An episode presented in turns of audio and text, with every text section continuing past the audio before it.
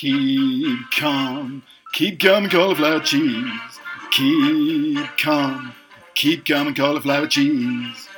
Hello, one and all. Welcome, ladies and gentlemen. It's Chappie here, the British butler. We have a little Thanksgiving special this uh, this year, and I, and I suppose a lot of you out there saying, "What's this British chap? This this rather stiff, awkward butler giving me you know views and opinions and recipes on Thanksgiving. It, it's it's a complete anathema.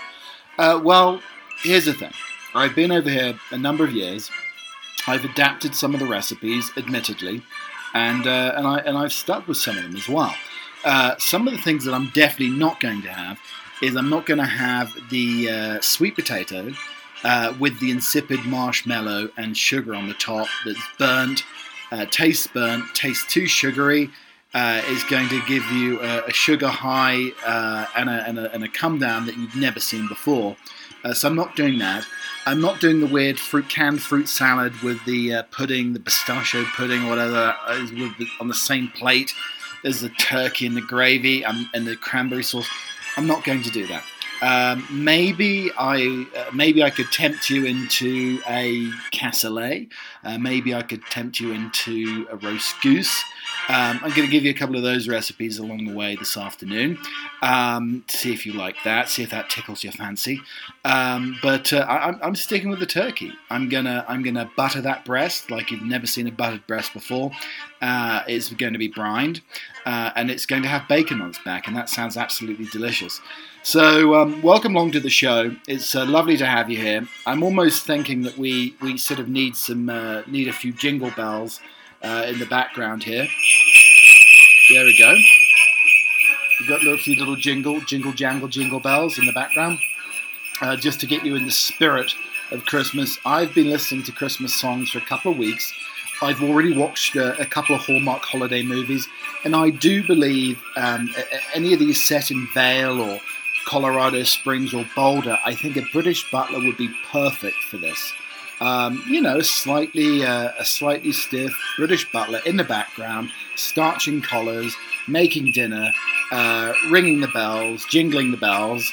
I think would absolutely would be a, a, an excellent addition. It's, it's like having uh, you know cinnamon and, uh, and, and, and a dash of uh, uh, five spice in your cranberry sauce. I mean, it's it's it's it could add that little bit of je ne sais quoi that's been missing on all the Hallmark holiday movies. But it's uh, it is delightful to have you here. Um, it is Keep Calm and Cauliflower Cheese, and it's episode uh, number 39. Sorry, I just had to think there for a second uh, which episode it is. Um, but I think, you know what? I think we need a little bit of Christmas music going on the background here.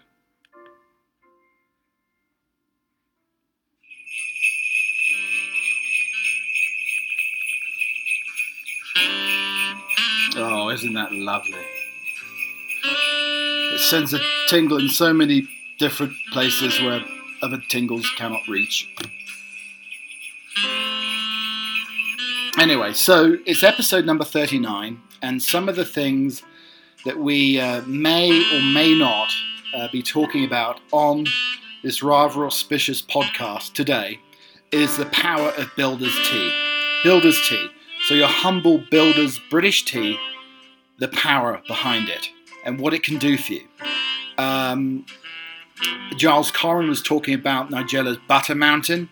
Uh, he's gone even further with uh, buttering and pile on, piling on the uh, salted Irish butter on his toast here.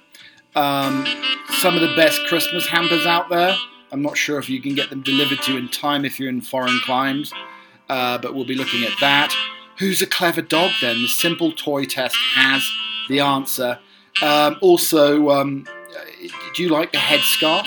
Why not slip on the headscarf for that uh, Queen Elizabeth look? I think I'm going to do it this Christmas. Why don't you? Um, Champagne Vinter risks heresy with robot picker.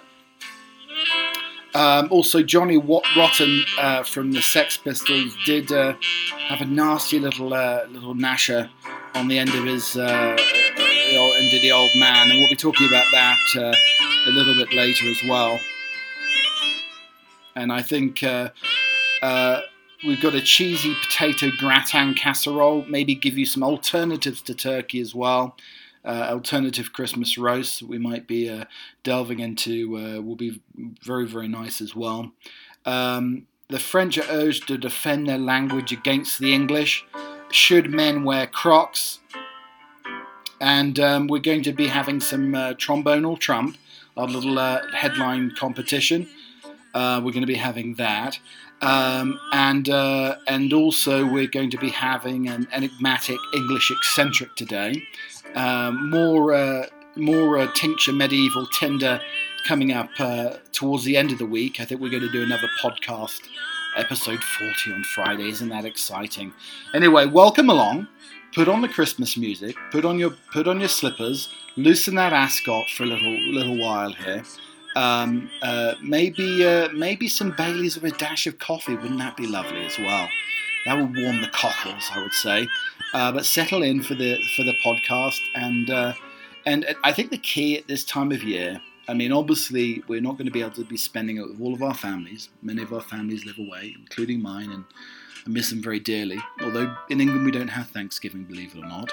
Uh, we just partied harder and, and, and went to clubs and got the glow sticks out and uh, and uh, indulge rather too much. And you guys at the first Thanksgiving had a more austere sort of uh, Puritan affair, um, which I think's changed. Um, tried to escape that indulgence that we had in the UK. Um, so anyway, I'm going to try to bring a little bit of indulgence to you this afternoon. Um, certainly not uh, not in a King George, Mad King George way, uh, and not in a cavalier fashion, but uh, sit down, relax, recline, and uh, have a little bit of something that you like and enjoy the ride. So we had the uh, famous English cook Nigella Lawson uh, double buttering a toast and being castigated online for uh, double buttering the toast. Times columnist, London Times columnist Giles Coren has even gone even further here.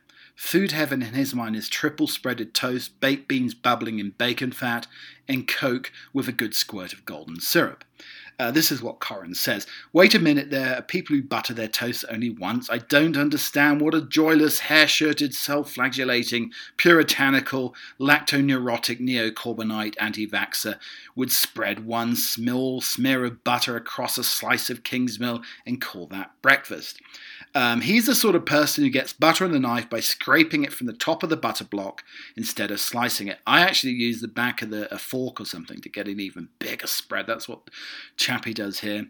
Um, like a pen dragging barely a ripple of Lurpak off the top, he spreads it so thin there's hardly more than a sheen of cheesy sweat on the bread, and he extracts a jam from the pot with a specially designed spoon not to get crumbs on it then cuts the toast into four squares and take tiny little bites, putting it back. I hate scrapers. A block of butter is a thing to be carved like a side of beef into a thick slab and piled onto the toast like Jenga blocks. Nigel, uh, Nigella Lawson may have caused a storm with the celebration of her twice buttered toast this week, but that's beginner stuff.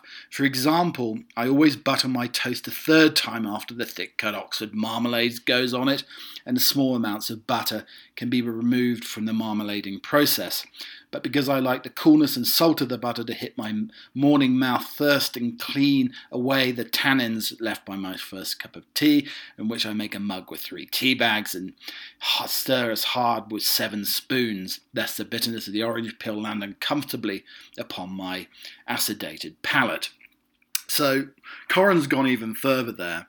Um, but one thing that we do do and, and I don't think I don't think any other country does this. When we have our full English breakfast, we do have fried bread. So this is uh, butter and lard in a pan, and you're basically toasting the bread in butter and lard. And we have that as part of our very indulgent, high calorific English breakfast. I'm with Coren on the strong tea. I would I would often do two tea bags and just a dash of milk. It needs some milk, but only a dash because you want that reddish colour certainly. Um, but yes, I, I, you know you want your toast crispy, and you want lashings of butter, lots of marmalade mixed in there. Uh, the thick cut variety. Don't go for the silver shredded variety. That's a, that's a little wimpy out there, uh, ladies and gentlemen.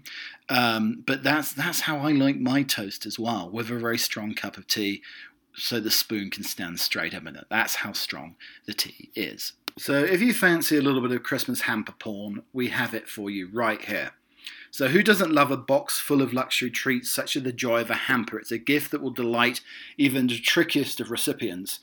Um, so, we've picked out, or the Times has picked out for me, and I've edited it down here a little bit, um, the best hampers we have. So, we have Fortnum and Mason's Christmas hamper. It is 175 pounds. Um, and it has to be given to somebody with a very sweet tooth. So you have a bottle of brut champagne, a bottle of red and white, uh, you have the Fortnum and Mason famous wicker basket, includes spice biscuits, marmalade, blackberry preserve, and a Christmas pudding with cognac butter. Uh, there's also a red red ribbon box containing beautifully presented cheddar and pistachio biscuits, chili, coriander chutney, rosemary spice nuts, raspberry morello, cherry jam as well. Uh, the John Lewis, Harvey Nichols, and Selfridges also have abundance of uh, hampers as well and and also uh, uh, Marks and Spencers is uh, is doing the uh, doing the hamper as well. Um, the Marks and Spencers hamper uh, looks looks absolutely delicious as well. Um, so you've got in the in the Marks and Spencers, you've got clementine and cranberry Bucks fizz, apple and fig chutney, berry medley soft set jam, classic tea, forty bags, perfectly matured English pudding uh, a, a, milk dark and white chocolate selection box, solid milk chocolate sprouts, uh, Christmas cranberry and clementine Jaffa cakes, turkey feast hand cooked chip crisps or chips, um, presented in a dark stained hand woven wicker basket. So that's that's your um, that's your Marks and Spencers uh, uh hamper, which looks absolutely uh, looks absolutely amazing as well. Um, and then uh, and then Harvey Nichols has what they call a winter warmer, um, and this one um, this one looks absolutely uh, uh, delightful uh, as well. Um, they've got several they've got actually several selections as well, um, and I, I, I do believe I don't know if you'll get it in time, but I do believe it is uh, it uh, it's delivered um, to the to the US if um, you know, if, if you if you would like it here. So the the, the top the, the top hamper here, um, they have a, a tea uh, gift box as well with toffees and jam and preserves. Um, I mean, my mouth is actually watering just looking at this. It's absolutely fantastic. So some of these do deliver uh, to the states. I mean, it makes a wonderful, slightly uh, slightly decadent gift for uh, anybody out there. Um, but some of those uh, preserves and chutneys last a very, very long time. I'm sure the chocolates will be wolfed down in an instant.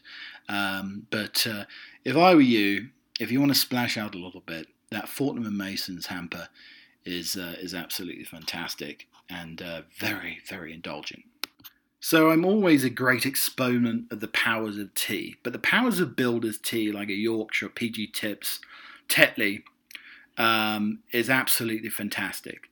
So the other day, rather clumsy. I mean, normally I have very dainty, um, uh, very speedy butler hands, white gloved, obviously. Uh, but I, I did tumble over the, the Rosie Lee, the tea, over the ceramic glass oven surface, and um, I was surprised at the results. I used the tea bag. I don't know. I just was experimenting here, as one does sometimes. I used the tea bag, and it and it started scaling off and scraping off some of the uh, some of the uh, remnants food I think from the curry the night before that I um, had to get a scraper to, but you just use the tea bag there, and it took it off, clean as a whistle. I'm serious. Uh, so I think the builder's tea and the tea bags have you know power. I mean, uh, on an occasion, if I had a long, some long uh, withering nights uh, without very much sleep, maybe I've been ironing into the into the wee hours or darning some socks or something, I uh, I do like uh, to put some of the cold tea bags on the eyes. Now it works like cucumbers. It it, it, it knocks those eye uh, those dark circles under the eyes right out of town, and uh, and you and you look refreshed. You look twenty years younger just by putting a couple of tea bags in your eyes. Now, I wouldn't recommend the whole tea bagging thing. That's a whole different story. But the uh, but the but the builder's tea bags, the strong Indian tea that's uh, in the tea bags there will take out the dark circles under the eye. And if you've got a bit of a toothache, slip the bag in your mouth, and uh, and it will take away all sorts of tea, uh, tooth pain. The alchemy of tea, it should be researched because it's more than just a golden tea leaf, honestly. So one of the newspapers did a little uh, survey, a little game. Who's the clever dog? Then simple toy test has the answer. So they took a couple of dogs: Fischer versus Spassky, uh, Newton versus Leibniz, uh, Freud versus Jung, to the great intellectual clashes uh, that can be added uh, with Max and Score the dog too. Admittedly, on this occasion, there are rather more, more soft toys involved. No one has called Isaac Newton a good boy when he derived calculus, but to this contest between two border collies on different continents, uh, there was no in no way was it less significant. It was determining the limits of canine learning. A search is on for the world's most intelligent dog to try to understand what makes an animal gifted. Scientists have a fairly good idea of what an average dog can do. Most dogs struggle at learning the name of even a few objects. Claudia Fugazza um, of uh, Lorand University in Budapest, even the intense training, they find it hard. Occasionally, though, there's been a case uh, studies of dogs that seem to go much further, learning the names of uh, hundreds of objects. These canines, Einstein's or Dr. Fugazza said, intriguing. We want to know what is it about these dogs that make them different. She wanted to investigate in a more systematic manner and put a call out to the social media for exceptional dogs. Until they saw many of them who applied did not realize that it was their dogs, what their dogs had intelligence wise. They hadn't trained them, they just picked the language up. The owners had no idea that other dogs could do these things. Interesting, all had border collies. Each Wednesday, in an online contest, the dogs are pitted against each uh, one another and had a week to train. Max in Hungary and Squall in the USA were tested on whether they could identify six new toys by name. There was some hesitation, a lot of praise, and not a lot of slobber. Uh, after 10 minutes, there were six all. Both uh, were through to the next round. Adam Miklosi uh, from Lorand University also said that the achievement was staggering. We've seen so many dogs, lovely dogs, he said, but they really have a problem to choose between even two objects.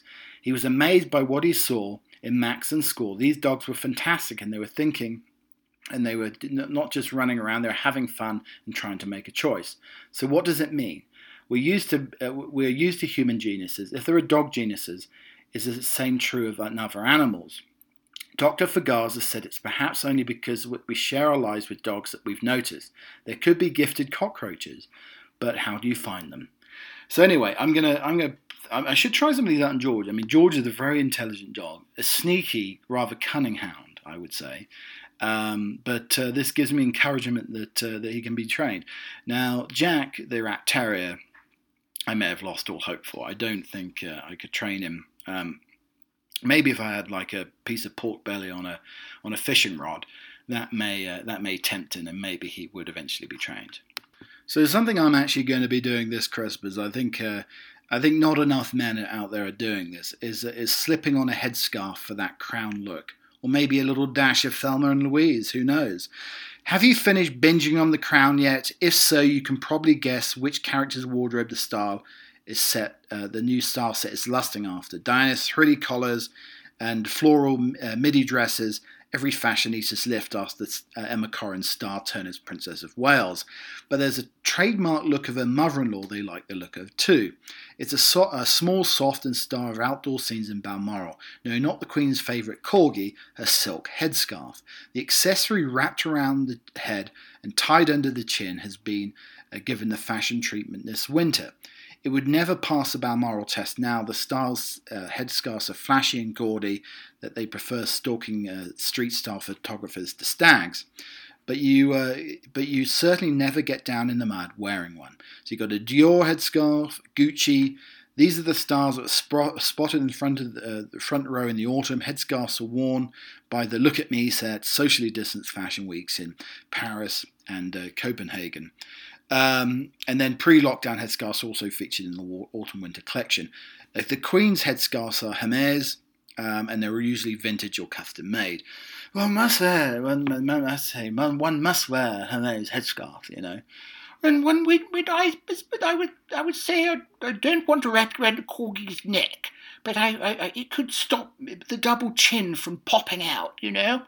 So I would I would like to wear the headscarf and uh, and see if it uh, see what it does to me. It, gives me a sort of allure, mystique, you know. Um, so I'm going to do it. I mean, I honestly think it could it could hide the double chin. It would keep the sun off one's head as well. Good disguise. Then you could uh, you could have it as a sort of uh, bandito mask as well, if you uh, if you ran into somebody who needed a quick sort of uh, coronavirus mask uh, necessarily. Um, but I, uh, but I, uh, but I think the headscarf could be the way forward. I'm going to do it. I mean, I'm always worried about messing up the hair, and I think the headscarf could be my savior. Okay, so I think we need maybe some, maybe need we need some alternative um, Christmas feasts out there and, and, and, Thanksgiving feasts here. So I mean, you may be sick of the turkey by uh, by this uh, by by by. Uh, the 12th night of Christmas, let's say. But there are some wonderful alternatives as well. Um, so we had Raymond Blanc's, and I and I and I really think you should look this up online. Raymond Blanc's marmalade marmalade glazed roast duck is a, is a thing of beauty. The thigh meat is beautifully tender and melting. The breast meat is uh, completely uh, delicious and melts in the mouth as well. Um, so you need a whole duck, two pinches of salt and pepper, two oranges, a star anise, and Seville orange marmalade to coat on the duck. That looks unbelievable. Angela Hartnett's uh, Chinese spice goose. Um, and she says, My mother insists on a turkey at Christmas, but I always wanted goose and serve it with raw red cabbage and apple salad or a chestnut and cranberry stuffing. Uh, the whole goose, you got four lemons, two limes, two tablespoons of honey, one tablespoon of uh, Chinese five spice powder, uh, one chopped rosemary, uh, a few thyme sprigs, one bay leaf, rock salt, and pepper. It looks absolutely unbelievable, I have to say. Um, and then Jose Pizarro's salt sea, uh, salt baked sea bream with orange and pickled red onion salad. If you want fish instead, um, Hugh Fearnley Whittingstall's roast partridge with sage, thyme, and cider. Again, look these up. Absolutely delicious mustardy sauce on the partridge there, um, which is almost looks like it's been casserole. And then Gordon Ramsay has a vegetarian Wellington. And then in the vegetarian mix, there's mushrooms, sea salt, um, parsnips, hazelnuts, tarragon, parsley, breadcrumbs, uh, uh, eggs, Savoy cabbage, and then it's uh, wrapped in a crepe first and then puff pastry around it. It looks absolutely divine for a, for a, for those uh, vegetarians uh, out there who may want something a little bit different.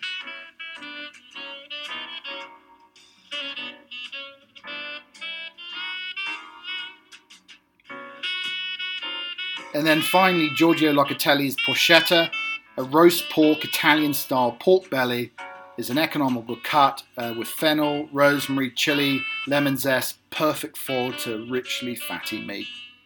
It looks absolutely divine as well. So if you're sick of turkey and you don't want ham, there's a few uh, alternatives there this uh, this holiday season that'll just melt in the mouth and give you some seasonal satisfaction.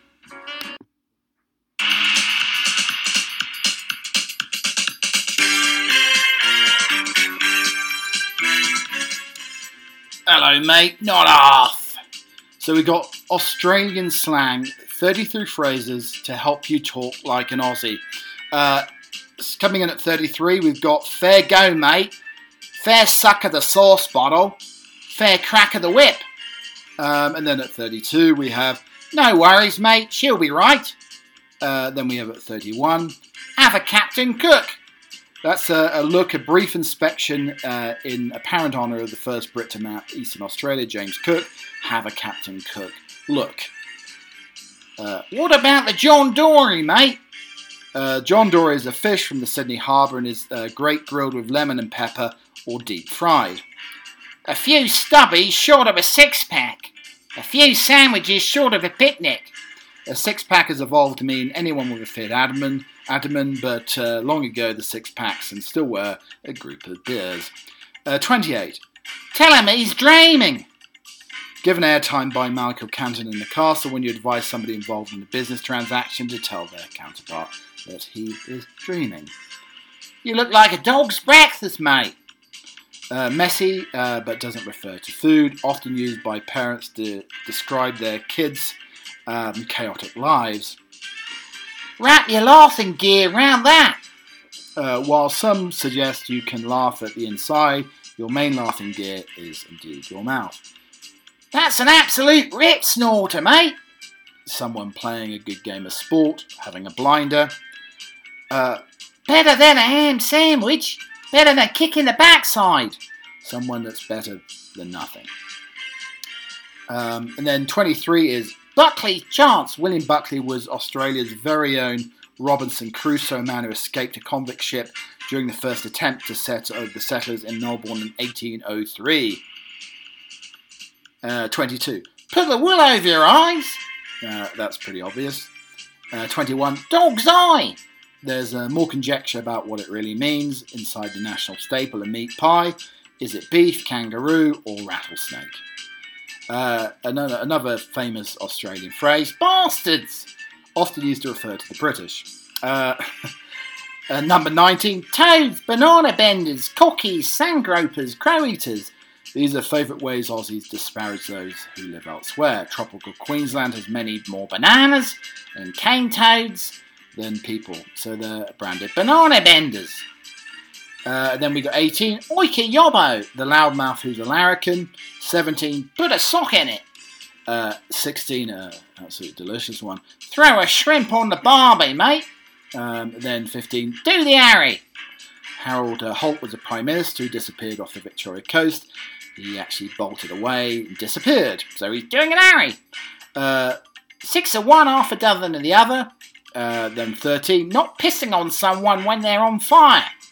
Uh, means you don't care about somebody.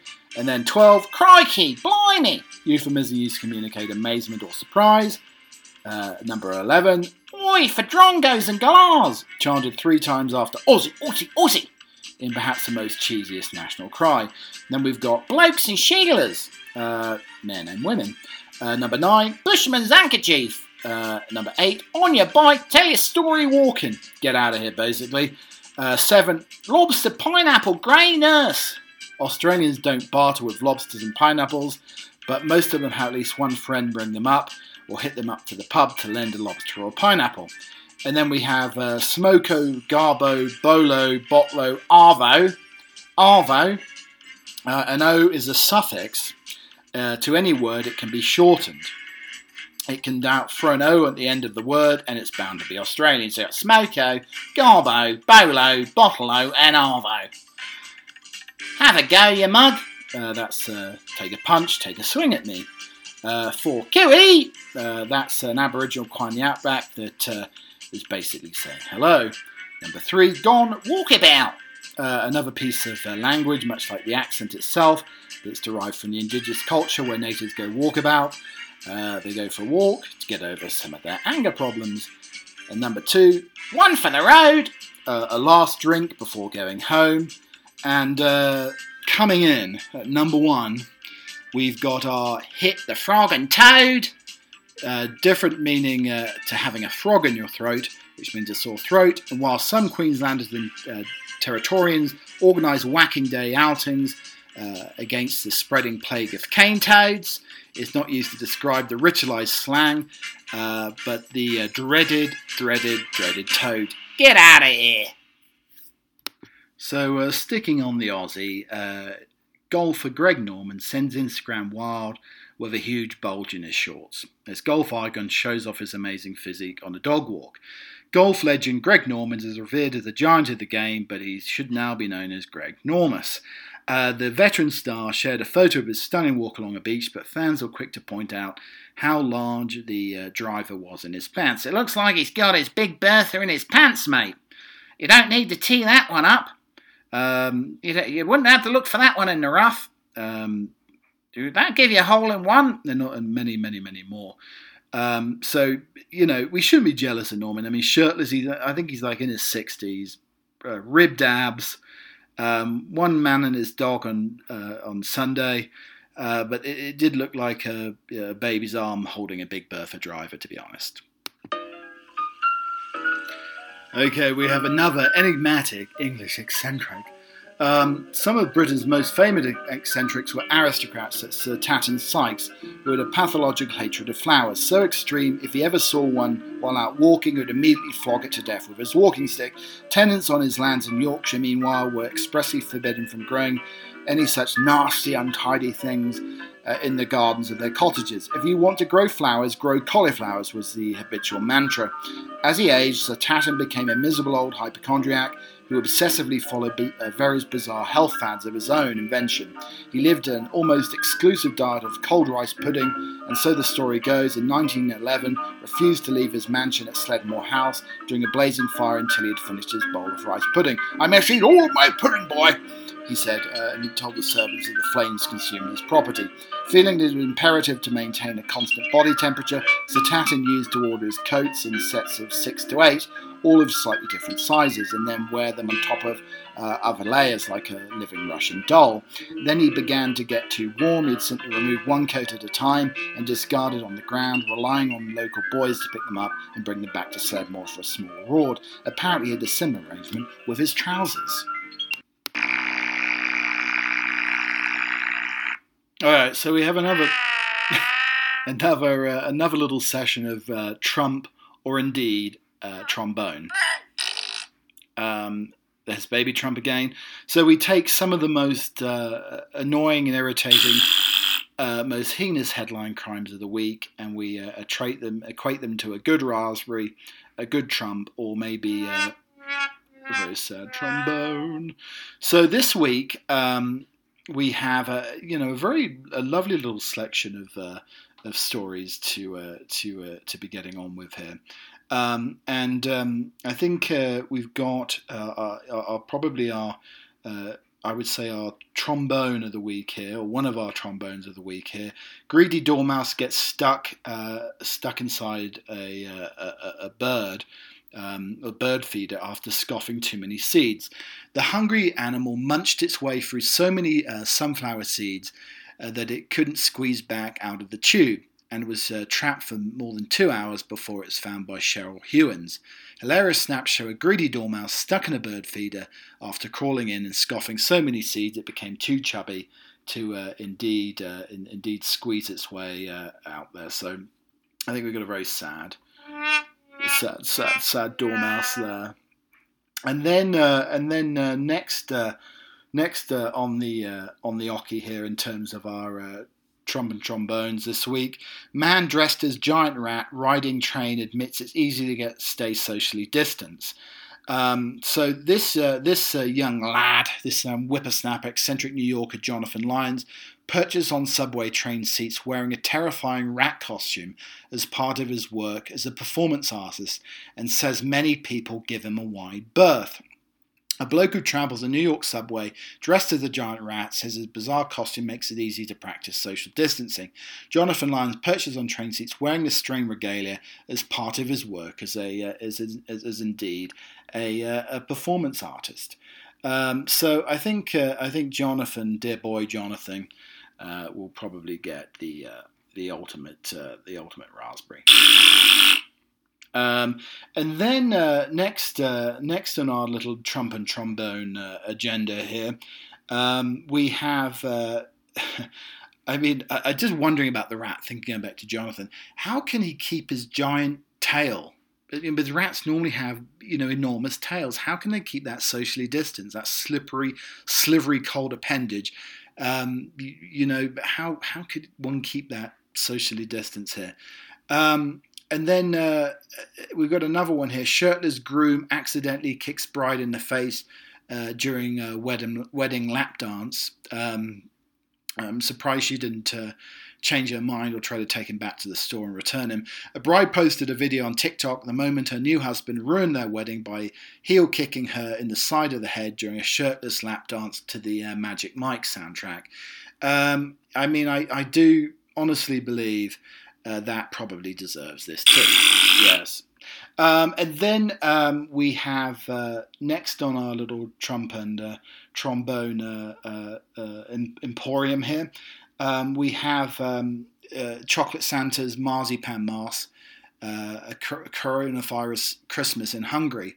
In Hungary, where confectioner Laszlo Rimsky uh, decided to uh, put masks on his chocolate Santas in a small workshop in rural Hungary, he intended it to be a light-hearted joke to raise people's spirits amid worsting coronavirus pandemic, but it turned out to be a shrewd business move as orders surged online. Now we can hardly keep up with demand. I think by the time Santa comes, he'll have to wear a mask, but Santa has to show a good example to the people, he said. Um, to uh, to keep up with the orders, he had to simplify the design and now produces about 100 Santas a day using gluten-free Italian chocolate. He paints a hat red and makes the mask from tiny marzipan strips, adding the ribbons with icing. Um, he's had to change the design of the bigger Santas, which originally came without masks. So wrapped, they were all wrapped, but we had to unwrap them and give them masks to our customers. Only want masked Santas. His girlfriend helps him with the uh, with the wrapping. He also makes other chocolate treats in the small shop his house um, that suffered losses, but the Santa with masks and these uh, marzipan masks seem to be uh, an absolute hit. Um, chocolate Santas in marzipans uh, masks are one thing, but probably the world's most insipid face mask, according to most people, would be the traditional English Christmas fruitcake. Um, I mean, no, nobody likes. Uh, uh this is something I've tried to introduce into America. Is he uh, is a traditional English fruitcake? Nobody likes it. Nobody wants it. Everybody wants the the uh, frost frost laden uh, butter icing cakes, but not the fruit cake. I mean, uh, Gen Zs and millennials hate fruitcake so much. I mean, we ha- I think we need to start a revolution to get fruitcake back on the back on the Christmas dining table. It's absolutely delicious. Marzipan, a little bit of icing there, dried fruit in there, a dollop of brandy, absolutely smashing. So, on our final trump and trombone, uh, it'd be great on a speed dating flight, but only as we're landing. To paraphrase the lyrics of Michael Ye uh, Ade, Oike the veteran rocker Meatloaf, I'd do anything in support of the aviation uh, industry, but I won't do that. That's speed dating in the skies. Yes, after the pandemic fueled initiative to get COVID wary passengers back on planes by providing them with flights to nowhere, takeoff and landing at the same airport, um, but they're looking to have some fun along the way. Uh, the, clear, the, clearly desperate corporate lackeys from marketing have gone one better by adding a sexy speed dating twist. Look, I'm an Aquarius. The Taiwanese uh, airline EVA Air has announced that it's offering speed dating flights for the festive season. But nothing says Christmas more than lying to a stranger while trying not to barf at unexpected turbulence of 30,000 feet. The EVA um, Air sexy flights will apparently be limited to 40 passengers with seats divided evenly between men and women. It sounds like an utter nightmare uh, not because they've just discovered a way to make grimly artificial process even more dehumanizing. Um, bing bong! Uh, but all the seats, uh, boys A to D, rows 12 to 16, could now swap with all the girls in seat E to F, rows 4 to 8. Fun, fun, fun. Uh, it's my idea of hell. Uh, I love speaking to strangers on the uh, on the plane here. Um, but it, it, it, certainly gives an idea of the old um, flight attendant adage, coffee, tea, or me, an enhanced meaning. It could be awkward if you reject somebody earlier in the flight and then uh, jostled into them again during flight turbulence. There would be no sharing of the complimentary nuts, uh, and the hot, wet towel on a speed dating flight could have a whole new and very different meaning. Okay, so over the coming weeks between now and Christmas, um, we're going to do a little bit, a few ghost stories for Christmas. It, it's sort of my favorite time of year in, in, in, in many, many ways. But Christmas is also typically associated with some very ghostly tales. Um, you know, the fire blazing, the Christmas light, tree lights flickering. Um, so we're going to be delving into that. Um, but I want to set the stage here with a royal Christmas haunting. The British royal family likes to seek retreat from the public eye and celebrate Christmas at the Queen's grand country home of Sandringham House in Norfolk. However, there is a mystery as to why they would wish to spend their Christmases at such a place, for it is said the estate is incredibly haunted, its past servants and workers being particularly active around Christmas time. It is said that the spirits of Sandringham have a particular dislike of Christmas cards, with staff and royals alike reporting witnessing cards being scattered, moved by invisible sources and forces. The old library is especially haunted. One servant reported having taken a nap in the library only to be awakened by the sights of books flying off the shelves. Discarnate voices are heard echoing through the halls, and cold breaths send chills down the spies, spines of the living. In 1996, a foot servant reported to the Queen that he saw a ghost of her favourite servant, Tony Jarrod, walking around the cellar of the house. The Queen is said to believe every word. Such ghostly uh, manifestations start on Christmas and last for six to ten weeks afterwards. The Queen is said firmly believes in ghosts and spirits, and as such, doesn't appreciate jests at their expense during the Christmas period. So, anyway, so we're going to have some ghost stories for Christmas, um, some real life ones, um, uh, over the course of the next few weeks. Uh, so, some more fireside Christmas butler tales coming to a podcast near you soon. Okay, so something that I think everybody needs to have on their holiday table this year when you're feasting is the infamous Yorkshire pudding. So, I'm about to make some this afternoon. The batter, anyway. So, this is how you make it. This is the best recipe. So, you take a, a, a cup and three quarters of flour any sort of uh, any sort of regular plain flour. Um, then you take a spoonful of butter flavored shortening. You take four eggs and two cups of milk, and then just whisk them around into a batter. Um, and then uh, make sure it's nice and nice and bubbly. And then you put some muffin trays into the oven with some shortening uh, uh, spread around each of the individual parts of the tray and then let that get very hot, 450 degrees in the oven, and uh, and let that bubble and get incredibly hot, and then uh, give the uh, give the batter one more or two more whisks around, uh, bubbly, and then pour the batter into the uh, muffin trays and leave it for 15 minutes, and you have beautifully puffy Yorkshire puddings to have with your Christmas or Thanksgiving feast this year you'll, you'll, you'll say, Chappie, I thank you for introducing me to the wonders of the Yorkshire pudding. Thank you very much for listening to the podcast today. It's uh, been lovely to have you here, episode 1339 of the uh, Keep Calm and Cauliflower Cheese podcast. Twitter at Keep Cheese. Um, you can find me there at Keep Calm and Cauliflower Cheese, Instagram. Uh, thank you very much for joining me. Have a wonderful and very happy, peaceful Thanksgiving enjoy the time you have, whether it's over Zoom or with uh, a few people you're very close to and uh, and adore, and enjoy their company and feast like there's no tomorrow. And we finish with a poem uh, When Giving is All We Have. We give because someone gave to us. We give because nobody gave to us. We give because giving has changed us. We give because giving has changed us. We have been better for it. We have been wounded by it. Giving has many faces. It is loud and quiet, big through small, diamond and wood nails. Its story is old, the plot is worn, and the pages too. But we read this book anyway, over and over again. Giving is first, and every time, hand in hand, mine to yours, yours to mine. You give me blue, and I gave you yellow. Together we were simple green, you gave me. What you did not have, and I gave you what I had to give, together we made something greater from the difference. Thanks very much for listening to the podcast today. Again, have a delicious, delightful holiday. Uh, you'll hear from me again this Friday uh, with another festive edition building up to Christmas. Uh, for now, cheerio.